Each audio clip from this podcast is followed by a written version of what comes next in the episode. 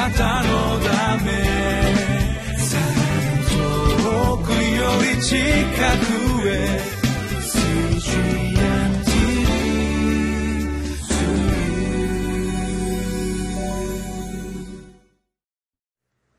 皆さんこんにちは。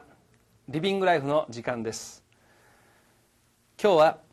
コリント人への手紙第23章1節から11節。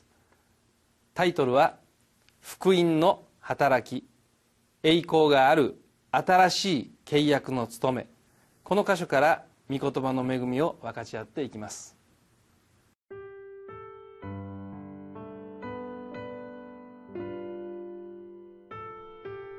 コリント人への手紙第2、3章、1節から11節。私たちはまたもや自分を推薦しようとしているのでしょうか？それとも、ある人々のように、あなた方に宛てた推薦状とか、あなた方の推薦状とかが私たちに必要なのでしょうか？私たちの推薦状はあなた方です。それは私たちの心に記されていて、すべての人に知られ、また読まれているのです。あなた方が私たちの奉仕によるキリストの手紙であり、墨によってではなく、生ける神の御霊によって書かれ、石の板にではなく、人の心の板に書かれたものであることが明らかだからです。私たちはキリストによって神の見前でこういう確信を持っています。何事かを自分のしたことと考える資格が私たち自身にあるというのではありません。私たちの資格は神からのものです。神は私たちに新しい契約に仕えるものとなる資格をくださいました。文字に仕えるものではなく、御霊に仕えるものです。文字は殺し、御霊は生かすからです。もし、石に刻まれた文字による死の務めにも栄光があって、モーセの顔のやがて消え去る栄光のゆえにさえ、イスラエルの人々がモーセの顔を見つめることができなかったほどだとすれば、まして、御霊の務めにはどれほどの栄光があることでしょう。罪に定める務めに栄光があるのなら、義とする務めにはなおさら栄光があふれるのです。そして、かつて栄光を受けた者は、この場合、さらに優れた栄光のゆえに、栄光のないものになっているからです。もし、消え去るべきものにも栄光があったのなら、永続する者には、なおさら栄光があるはずです。私は今日、えー、この3節の御言葉が非常に印象に残りました。あなた方が私たちの奉仕によるキリストの手紙であり墨によってではなく生ける神の御霊によって書かれ石の板にではなく人の心の板に書かれたものであることが明らかだからです。特にこの箇所の「手紙」という言葉が心にとどまりました。というのもえ2月上旬に私はえエアメールを受け取りました。カナダにいるお友達からのものだったんですけれどもえ私毎年クリスマスカードをえ送っているんです。で昨年もクリスマスカードを送りました、まあ、そのカードに対する返信のお手紙でした。まあ、お便りが遅くなって申し訳ございませんという文面もありながら、えー、タイプで、えー、そのお暮らしの様子などを、えー、お伝えくださいました。で最後手紙を読み終えますと 手書きでですね少しコメントが書いてありました。その中に「えー、御言葉をありがとう」という文字があったんです。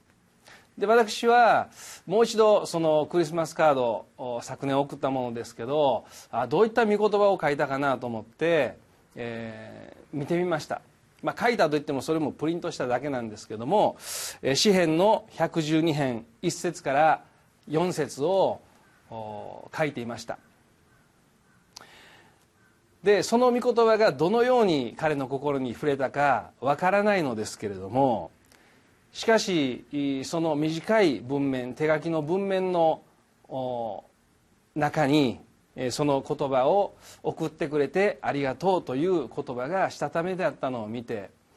主がこの御言葉を通して何か語ってくださったんだろうなということをまあ指したわけです。どのように励まされたのかあるいは恵まれたのか力を得たのか慰めを得たのか具体的なことは書かれていませんでした。しかしその御言葉が彼にとって心に何かを訴えかけたというのは確かなようで本当に感謝をしました、まあ、手紙というものは何が書かれてあるかによってその内容によって届けられた時に受ける印象というものはすごく違うと思います。私は中学生の頃学校で流行ったことがありましてそれはあのあまりよろしくないお手紙でした。このお手紙を読んだ人はこの文章をそのまま写して10人の人に送ってください。そうしなければ不幸になります。というような内容でございまして、えそれがまあクラス中というか学年中というか学校中というか、え流行った時期がございました。当然学校でも問題になってですねそういったことはやめましょうと、まあ、全校集会で言われたことを覚えておるわけですけれどももらって嬉しくない内容もございます。しかしもらった時に嬉しい励まされるそういう手紙もあるな。そして特に今回思ったのは御言葉が人を励ますんだ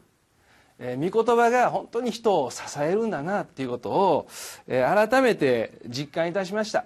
えー、このことは非常に当たり前のことなんなのですけれども私たちついつい、えー、おろそかに考えてしまいがちなのではないかなと私自身も思ったわけです。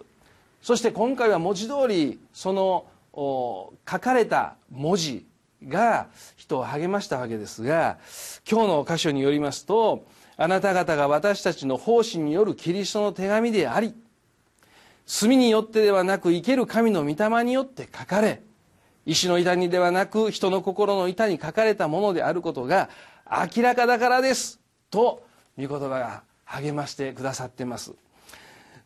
そのことを思った時にさて私の心の中にどれだけ生ける神の御霊によって書かれた御言葉があるのだろうかということを改めて問うてみました。私の中に今生きて働いている御言葉私が本当に支えられている御言葉があるのかそのことを点検する良い機会を得ました。神様の御言葉そのものが私自身のうちに力となります。その御言葉が私の中に生きている時に私はその御言葉を証しするんです。多くの人と話をする機会があります。その時に口をついて出てくる神の言葉というものがあるんです。聖書を開かなくても私の口から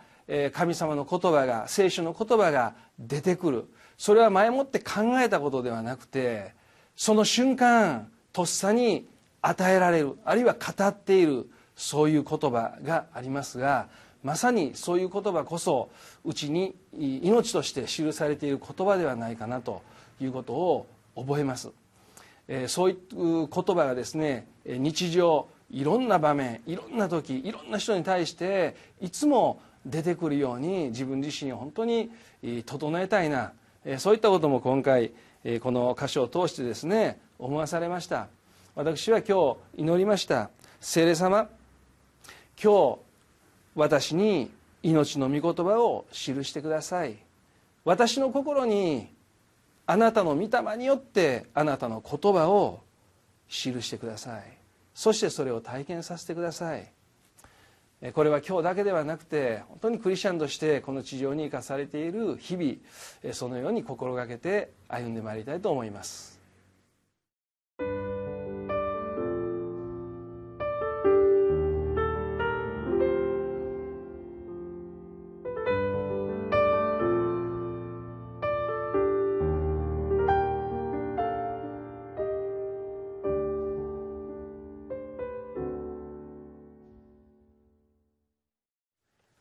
皆様いかがでしょうか？あなたの心の中に御霊によって記されている神の言葉が今日も生きているでしょうか？きっと生きていると信じます。皆様の生活の中に神様が働かれ、働いてくださってまたその御言葉の命をあなただけではなくて周りの人も体験できるように祝福をお祈りします。恵み深い天のお父様あなたの皆をあがめます。